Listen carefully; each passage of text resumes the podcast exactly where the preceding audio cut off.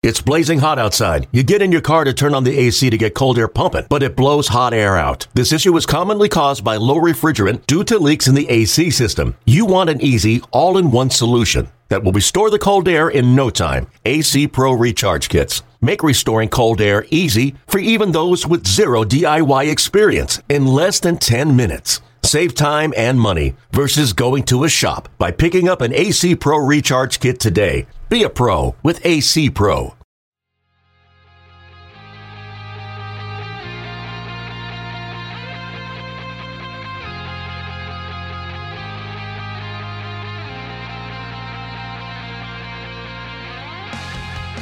Hello, hello, and welcome to another episode of the Yankees Magazine podcast. I'm John Schwartz. I'm the deputy editor for Yankees Magazine.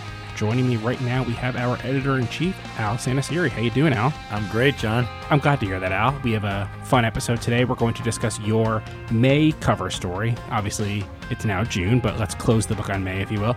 So, your May cover story on Anthony Rizzo, and then we're also going to chat about the Q and A I did with Yankees hitting coach Dillon Lawson. But First, Al, obviously, I think we've been kind of repetitive for a bunch of episodes so far this season about, man, the Yankees are hot. Man, the Yankees are hot. And yeah, you know, they're having some lucky breaks and yeah, you know, yada, yada, yada. But the key thing is, you know, you win the games now because you're not always going to stay hot and you're not always going to stay lucky and you're not always going to stay healthy. And now, as we record this, we're seeing that, that the Yankees are finally hit by the injury bug right now. They're finally seeing some of that adversity that every team is going to face but two benefits that I'll say as we record this on Tuesday morning. Number one, with all that going on, in their last 10 games, they're 5 and 5, so it's not like they're cratering. But the other thing I'll say, to repeat what I've said many times so far in the last few weeks, this is why it's important to win games when things are going right for you because you bank those wins. And so the Yankees still, despite the injured list getting a little too packed, despite some of the you know the wins that the wins that they've been able to count on earlier in the season not coming so easily now. Well, they still have the best record in baseball as we record this. Yeah, you know, and I think that's a, a good point. You do want to bank wins when things are going well, number one, you're right, and two, you know they they aren't plummeting in any way, shape, or form right now. They're dealing with some adversity. I think there's just always that that ebb and flow of of the season, so to speak, that every team deals with. I should say every good team deals with, because if you're not a good team, there's not really an ebb and flow. It's just you know a, a lot of downhill sliding let's just say but you know every good team goes through some some ups and downs this is i wouldn't even call it a down i think it's just you know, it's some little adversity, and I think their leadership has been tremendous and and kind of keeping them still playing well. I think their starting pitching is again, you talk about being repetitive. I don't know if I've ever been more repetitive about anything in my life before. How good this, you know, cast of, of starting pitchers has been and is. And when you have guys who are going out every single night and giving the, the team a chance to win, whether they actually win or not, this team has a chance to win every single night based on and I'm not going to go through all of them but this this group of starting pitchers you can deal with adversity. Adversity doesn't seem that bad. And I mean the reality is look it, it's you know it's the beginning of June right now. If you are spending too much time going through the loss column in the standings at this point and trying to figure out meaning from that with two thirds of the season left to play man I, I don't know I don't know what to say exactly. But let me now do what I'm guilty of again, you want to talk about the team running into it a little bit and finally, you know, having that that rougher stretch that we haven't seen yet this season. Okay, so if you want to say that the biggest competition maybe in the American League East is the Rays, so you know the Yankees went into that winning. Suddenly they're injured. Suddenly things aren't looking great. And you know if you're a Rays fan, you know you're licking your lips right there. You're mm-hmm. saying like, oh, this is when we want them. This is when we, we're finally playing the Yankees, and this is when we get them. And you know what? Was it a perfect weekend for the Yankees? No, it wasn't. But they took two of four. It was as though it didn't happen, you know. And it, it kind of reminds me because we're watching a lot of playoff hockey right now. You know, you think of like a power play, and if you don't score on the power play, then it's almost like you know the penalty kill did more than just keep you off the board. They get that push. Mm. So you can kind of look at it like the Rays had a power play this past weekend, but That's they didn't point. score. I love the hockey analogy. well, it's uh, been a, it's been a fun week in hockey. if you if if you're if you're For some- for some of us. some of you guys.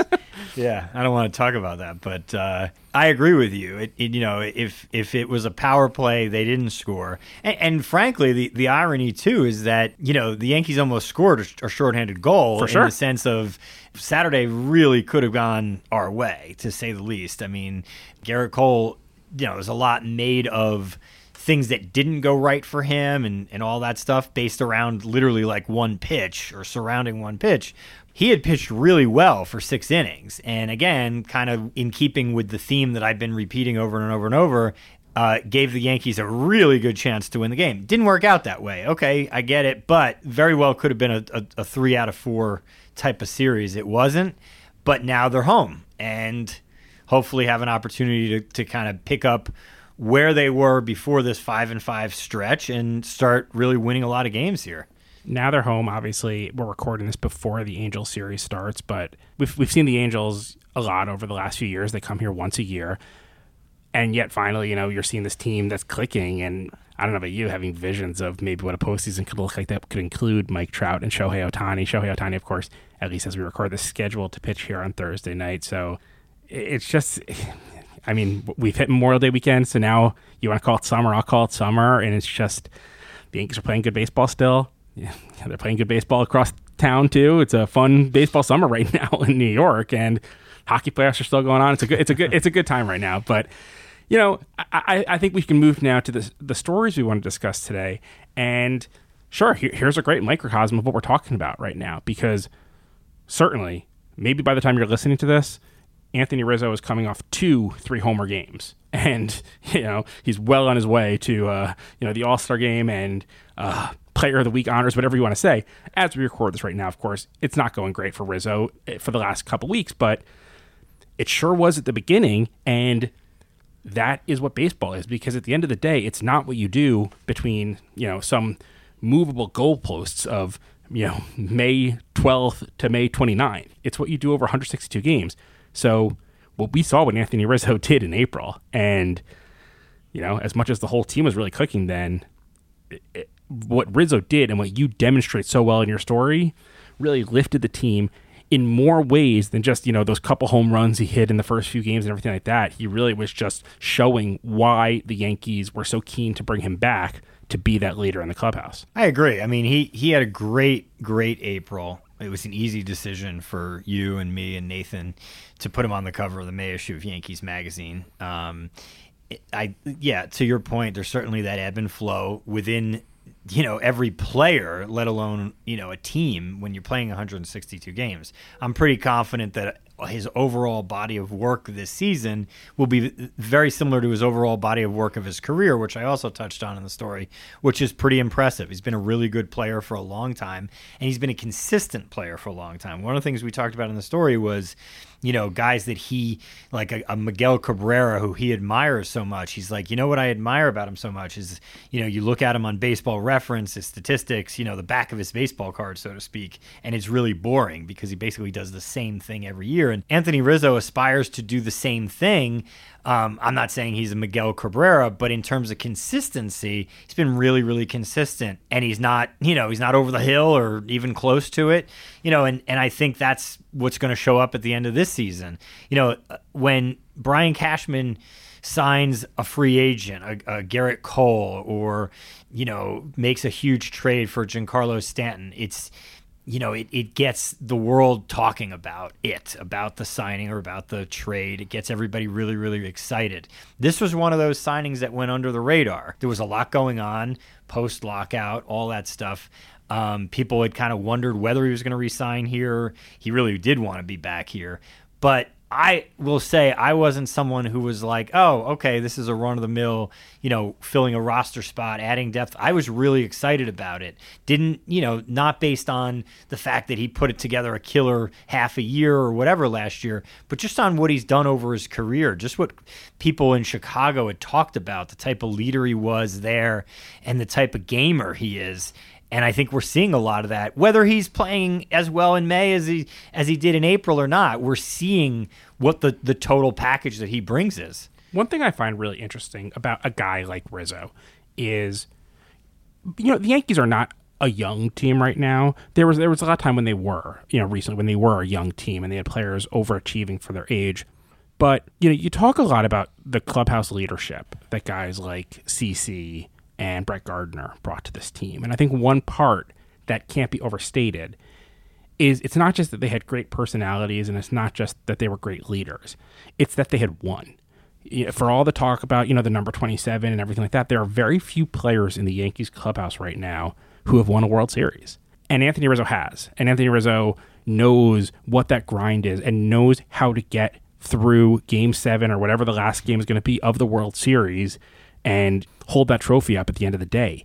And I don't think that's a small thing. And I think that that is really easy to see when you watch the way he carries himself in the clubhouse, on the field. You have a great anecdote in there about Ron Marinaccio coming in for his big league debut and just throwing the ball all over the place. I mean, like no clue where it's going. And yeah, you know, you, you want a Matt Blake in that situation. You want an Aaron Boone to come in and calm the guy down for sure. But the guy who really seemed to take charge in that moment was Anthony Rizzo. And it's not for nothing. That that is a big part. Obviously, the Yankees want his left-handed bat. They want his Gold Glove defense at first base.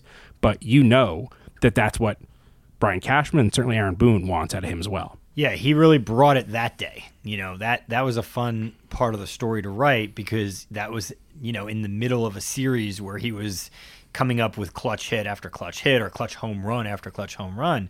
But I tried to you know, at least kind of make get the point across, like that that was a really crucial part of the game as well. And a, a you know a first baseman's visit to the mound was as crucial as the first baseman's home run was. And it's one thing for a coach to take a, to call a timeout and come out and talk to a player, a young player, particularly a pitcher who's in trouble, so to speak, and not not throwing the ball well or whatever. It's it's yet another thing for one of his peers to kind of grab him by the shirt and say, "You're okay. You're fine." You know, I I see that a lot, even at at you know the youth baseball with my son where it's one thing for parents to be yelling you're good you're good you're okay. It's another for another kid to say it. It resonates more for whatever reason. And i think he knew exactly what to do in that situation. You talk about that that phrase john like championship pedigree people write about that a lot. People talk about that a lot. If, you, if you, you, you hear it being talked about on a broadcast, oh, championship pedigree, really important, really important. But what does that really mean? You know, it's it's not always actually described what that means.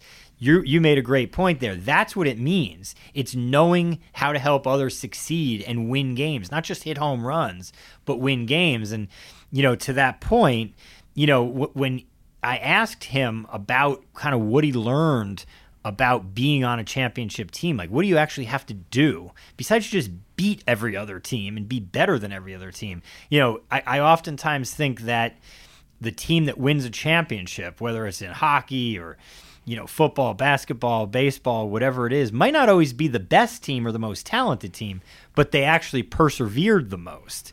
And he made a great point about that as well that, you know, what he learned from being on that championship team with the Cubs wasn't like, oh, you have to be on the team that has the best pitchers and the best hitters and all, but you have to have the mentality that you're going to be able to have that energy and, and kind of muster that energy all the way through when it really sucks to have to go and play baseball. And, and he did that and he understands that's what it takes. And look, I mean, this is the Yankees Magazine podcast, not the, you know, Vine Line podcast, if you will. But that Cubs team was basically a Shakespeare, you know, tragedy. Uh, I mean, obviously you have the the Cubs' history. You have you know that weighing down them. You have the previous year when they just totally tanked in the in the postseason. You have uh, the what happened in Game Seven. I mean, so you know they're fighting their own history, and then suddenly they, you know, lost blow, the World Series. Yeah, essentially, yeah. They, and then they get this rain delay that lets them you know cool down, and, and, and they get the win. But someone who experienced that, I mean, we've all read about it, we all watched it certainly, but you know, the guys who are on the field there, you know, you keep that. That stays with you. That mm-hmm. experience. Look, I mean, Anthony Rizzo's, you know, made hard contact with a lot of pitches in his life, and he's made good plays at first base a lot. But that might be muscle memory. That part. But you know, the winning and, and the ability to persevere, as you said, through that situation you know that's a once in a lifetime. Now that you have that, you know, card in your hand, how valuable is that? I think it's valuable too because you know you think about you think about it. I, I, you know, I internalize it with with just things in my own life. If you go through something really difficult, it makes other things that are difficult not seem as bad, and and I should say not as insurmountable. Um, what the, what that team did just that whole year, and then especially that night, seems like the most insurmountable thing in the in the world. And they did it, and he was a big part of it. And I think he does bring that here, and I think that's that's really important. It, it just again, it really sheds light on the type of general manager that Brian Cashman is for seeing the value in him and being like this this guy's not leaving here. He's coming back and he's going to be a part of this team, and and he's a really important piece. And, and I'll I'll speak about one other thing that is a very very small part of another interview that I did, um, but not for this issue, for our June issue. I, I, won't give too much away, but in a Q and A I did with our assistant um, hitting coach Hensley Meulens, you know, I was talking to him about different guys in the lineup and just kind of hitters in general, this group of hitters in general, and he was kind of giving me a, a, a, one or two sentence scouting report on each guy. And then he got to Anthony Rizzo, and he's like, and he's the best leader that we have. Just like that. And that was his thing. Is like, there's a lot of leaders here. There's a lot of great players. And that was not meant to be certainly disrespectful towards any of the Giancarlo Stantons and the Aaron Judges and what great leaders they are. But he just was just just the light bulb went off. Like that was the first thing he thought about, and that resonated with me because I'm like, wow, he's not in a room devoid of leaders. So, you know, just kind of furthered my point. It made me smile knowing that that this story was already, you know, on our on our program stands and and on on, on the newsstands. And is it too much of a stretch to say that? Part of why Aaron Judge is having this, you know, world historical season right now could be because he has support from a guy like Anthony Rizzo. He he doesn't have to be, you know, what Meulens might call, you know, the leader of leaders, whatever. Yeah. You know, obviously Judge is Judge, and Judge, you know, plays that captain role very well, even if unofficially. But you know, you add more guys around him, and and certainly you add left-handers around him, so you know it, it changes things up a little bit and, and, and makes the game a little harder for opposing managers and opposing bullpens, certainly. But all these little things, you sign a guy like Anthony Rizzo because you want Anthony Rizzo's baseball card, you know, go back to what you said at the beginning, yeah. to be consistent with his previous one. But, you know, every move has a hand in what happens with the guys around them. You know, you you sign great starting pitchers, and that makes your bullpen stronger because you don't have to use the bullpen in the third inning. You know, all these things, you know, you, you you deepen a lineup and you make a lineup more diverse, and that makes every hitter have a better chance because the manager can't just manage to all right-handers like they were able to in the first half of 2021. Right. And I, you know, is that the reason that the Yankees, as we record this, have the best record in baseball? Maybe. It might be. I mean, I, I think one thing is like to look at it kind of like the reverse angle. Weak links don't just affect th- their own link, they make the other links weak as mm-hmm. well. And what I mean by that is when you look when you analyze all these different components anthony rizzo being one of them from what he brings to the team in a physical standpoint and a mental standpoint it's, it's a really strong link and it makes the other things stronger. And there's a lot of pieces like that. Again the starting pitching really really strong makes the bullpen stronger. Has nothing to do with the bullpen? Oh but it has everything to do with the bullpen. Makes the closer better because it's just not as as used or overused or whatever. And does that you know i mean i know it's this is not the most trendy time to say it but does that help from an injury standpoint? Overall it will whether it looks like it is going to help right now because we're kind of dealing with some stuff or whatever but it it will overall. And i think it's just like we always talk about you know having protection in the lineup. Anthony rizzo gives you protection in the lineup and protection in the in the clubhouse so to speak. And on the pitcher's mound as we said. So al it's a great story. It's called still the one. It is the cover story of our no longer available may issue, but of course you can get it by calling 800 GO Yanks, and you can also subscribe there, so you definitely should. We are going to take a quick break. When we come back, hopefully, as I said, Anthony Rizzo has hit you know six home runs over the two games between when we recorded this and when you're listening to it. And if that happens, one of the main reasons I imagine will be Dillon Lawson, the Yankees hitting coach, who we are going to talk about in our next segment. So stick with us. Hi, this is Aaron Boone. You're listening to the Yankees Magazine podcast.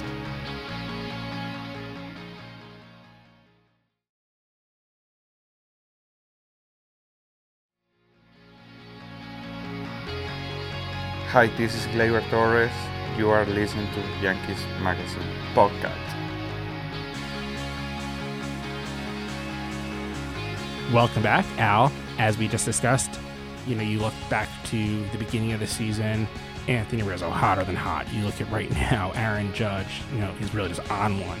And I think that a lot of times when you look at pitchers, and, and, and, let's talk specifically about Yankees pitchers, you know, the Yankees just keep on rolling these guys out who are throwing pitches that like have never existed in the world. And, and you know, the Yankees pitch design get so much credit. And it's really, you know, okay, you look at Matt Blake and you look at what the Yankees analytics team is doing there, and it's just pretty easy to see. I just look at Clay Holmes. sure. Uh, yeah. look, at, look at Clay Holmes. He's throwing a pitch that does not exist. Yeah.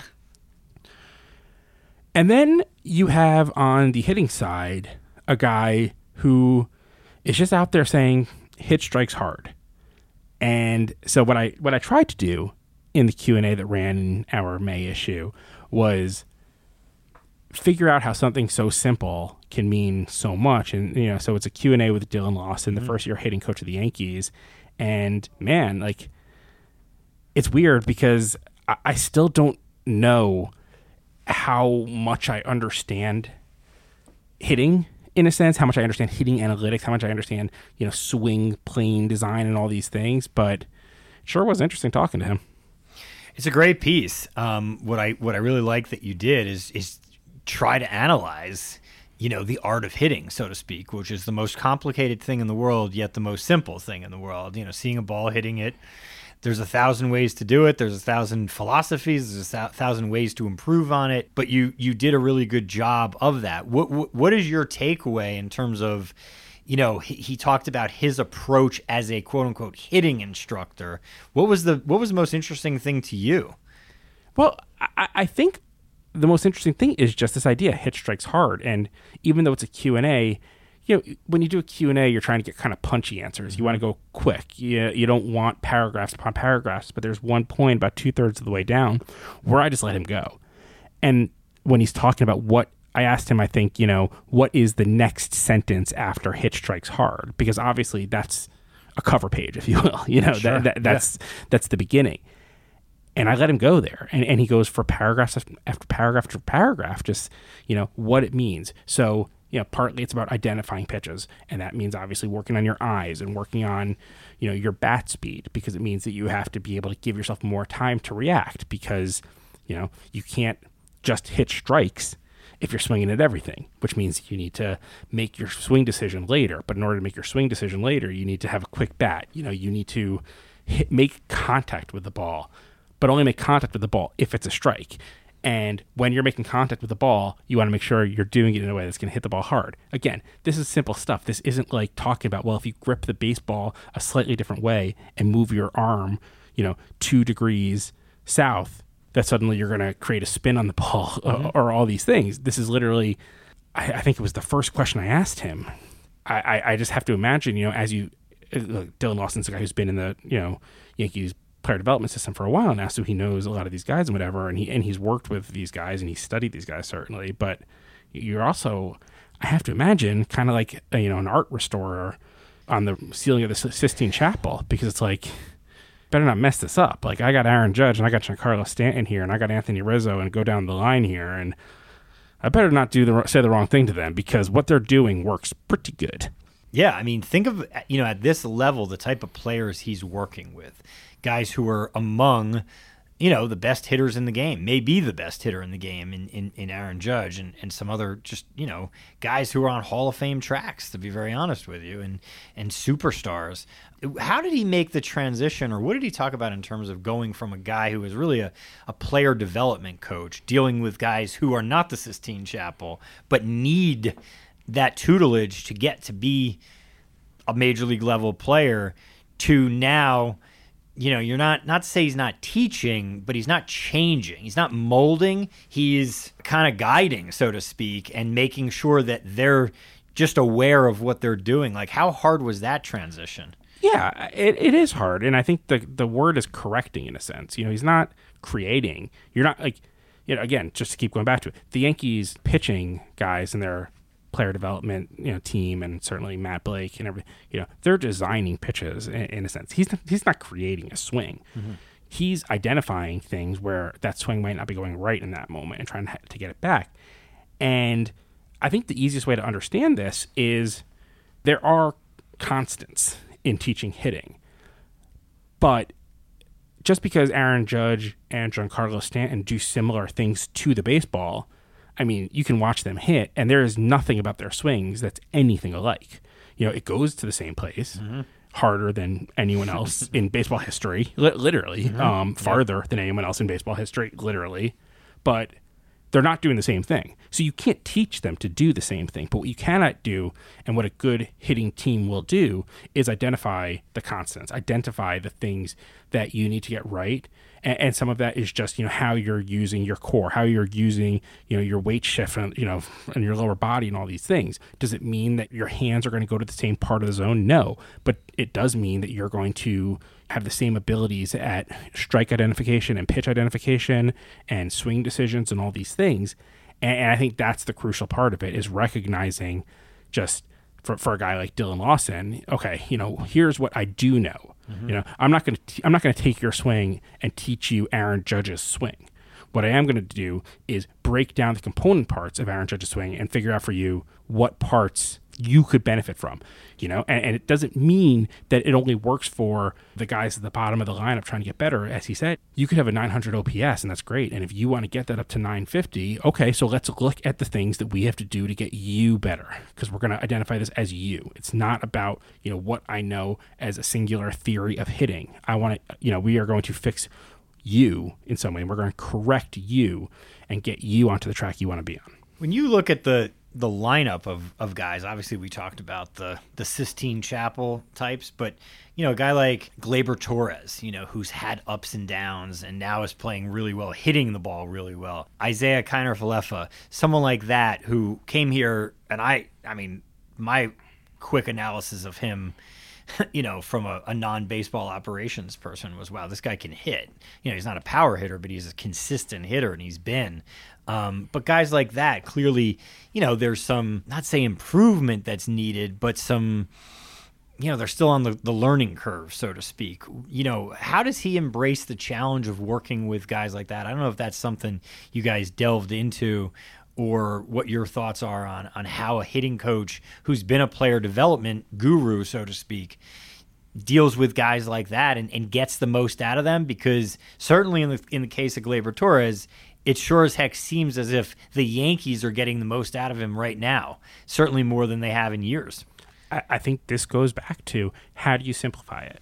Again, the point of hit strikes hard isn't to say our hitting philosophy is super simple. It's actually not. It's really complex. The point is to say how can we just break this down into the way that makes every part of this feel like you are on a guided path. Hit strikes hard. Identify strikes so that you're only swinging at strikes make contact with them because you're swinging the ball correctly and on, and you have good plate discipline and you have a good swing plane and hit it hard because you've done the work in the cage, in the weight room, and all this stuff that you are making good solid contact. So a, a lot of it, you know, you always say just because a ball is a strike doesn't necessarily mean that letting it go was the wrong move because you don't just want to hit strikes. You want to hit strikes hard. Mm-hmm. If you get rid of any one word from hit strikes hard, so obviously, hit's important because Concept. miss strikes hard doesn't make sense. Mm-hmm. Hit the ball hard, sure, but you only want to be swinging at strikes. Even if, yeah, occasionally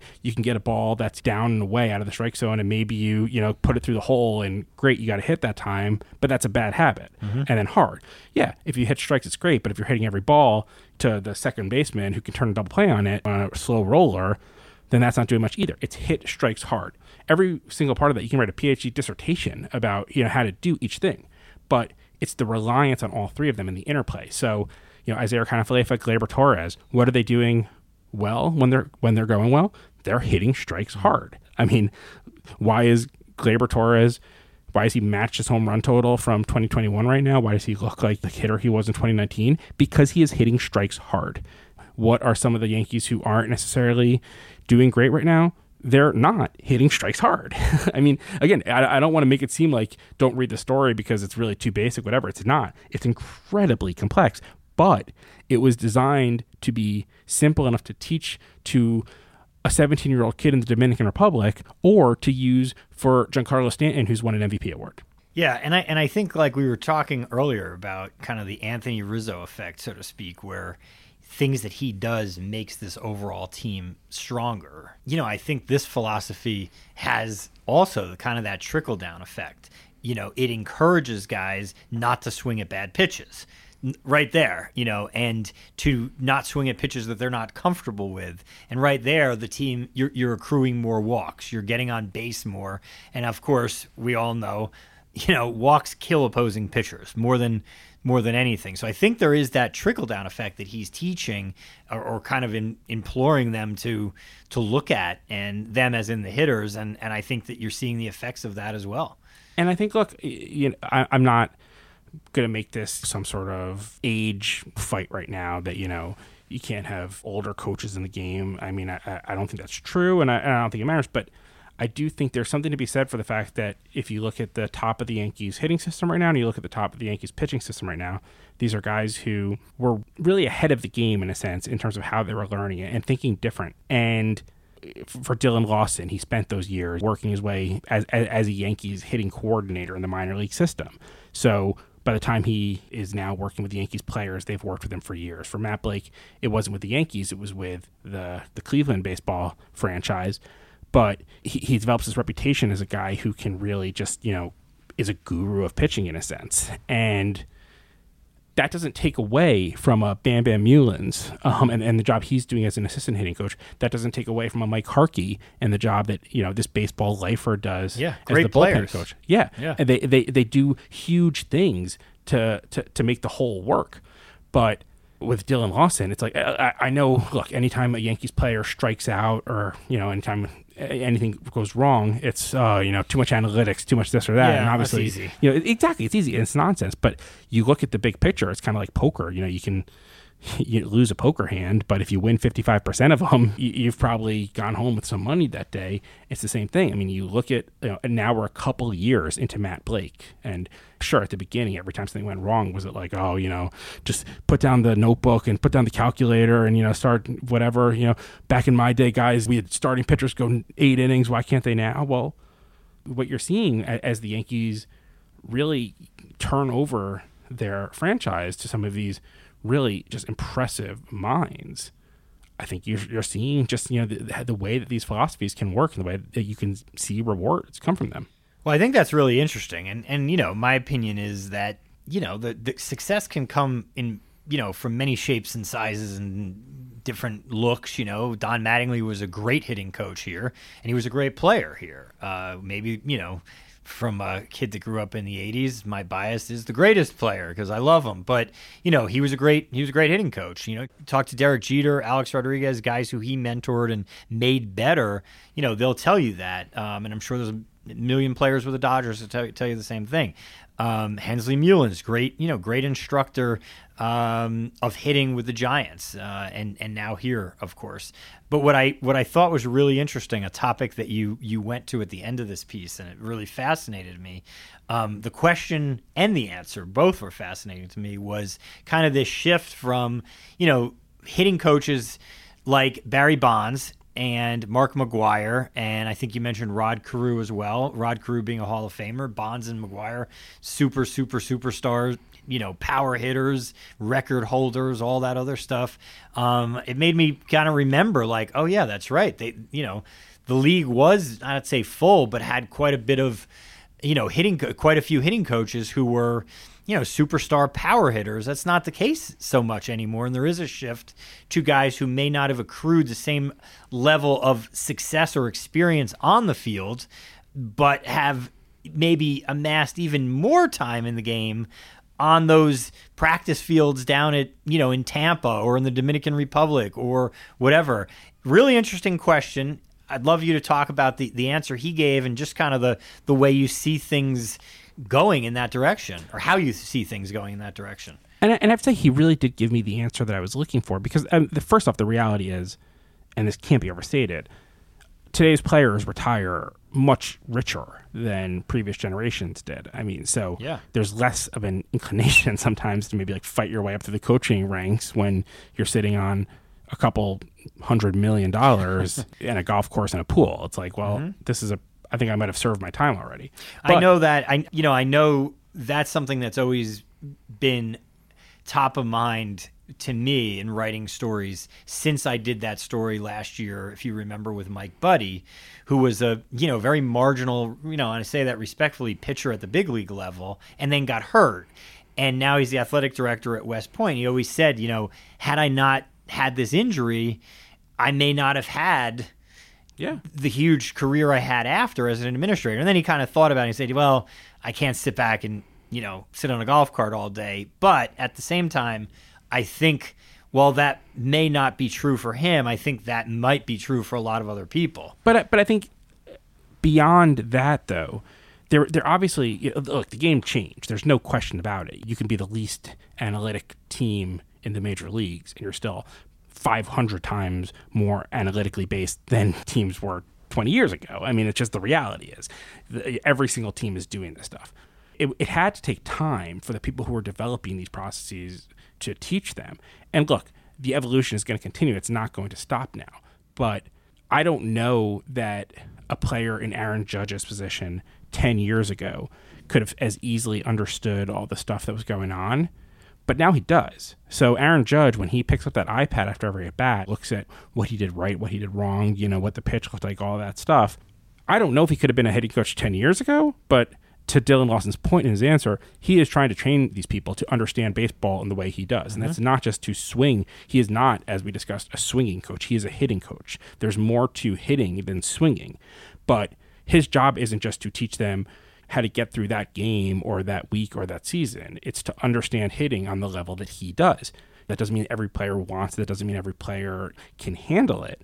But those who can, the next generation of hitting coaches, I do think, and I think that he agreed with this, is probably going to come from guys who are in the big leagues right now who are going through this stuff because they are learning this in real time and it's becoming a part of their baseball understanding. Yeah, and and I think the the most important thing, not that this is a, you know, a lecture to you know up and coming players out there or anything like that. Certainly not uh, something that should come from a career publications guy, in myself, but uh, or two career publications guy, I, I should say. Um, You haven't seen me on my uh, synagogue softball team. I, I haven't. Well, you know, I keep trying to get tickets, but they're sold out. it's I tough. mean, it's been tough this year. you, you know, nor did you see me on my high school baseball team, and that's a good thing because it's a lot less things for you to make fun of me about. That, that's the good thing about you not not knowing me back then. But I think the most important thing is, you know, there's going to be hitting coaches, not this hitting coach, I, I could tell you confidently, but there's going to be hitting coaches who.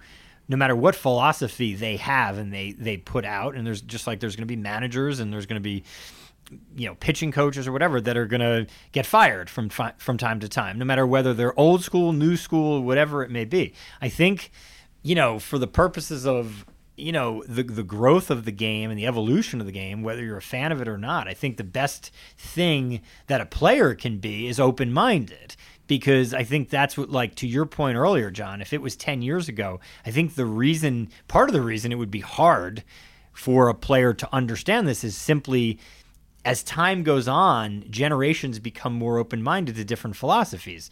You know, there might be a hitting coach who has as much intel and, and, kind of new school acumen as Dillon Lawson does, but he might, might not be a good coach and he might fail and might get fired. But it's that overall open mindedness. And I think that's what, you know, that's what will ultimately help the game, you know, evolve and, you know, things don't ever stay the same in any industry. You know, we were talking about us being a bunch of publications guys.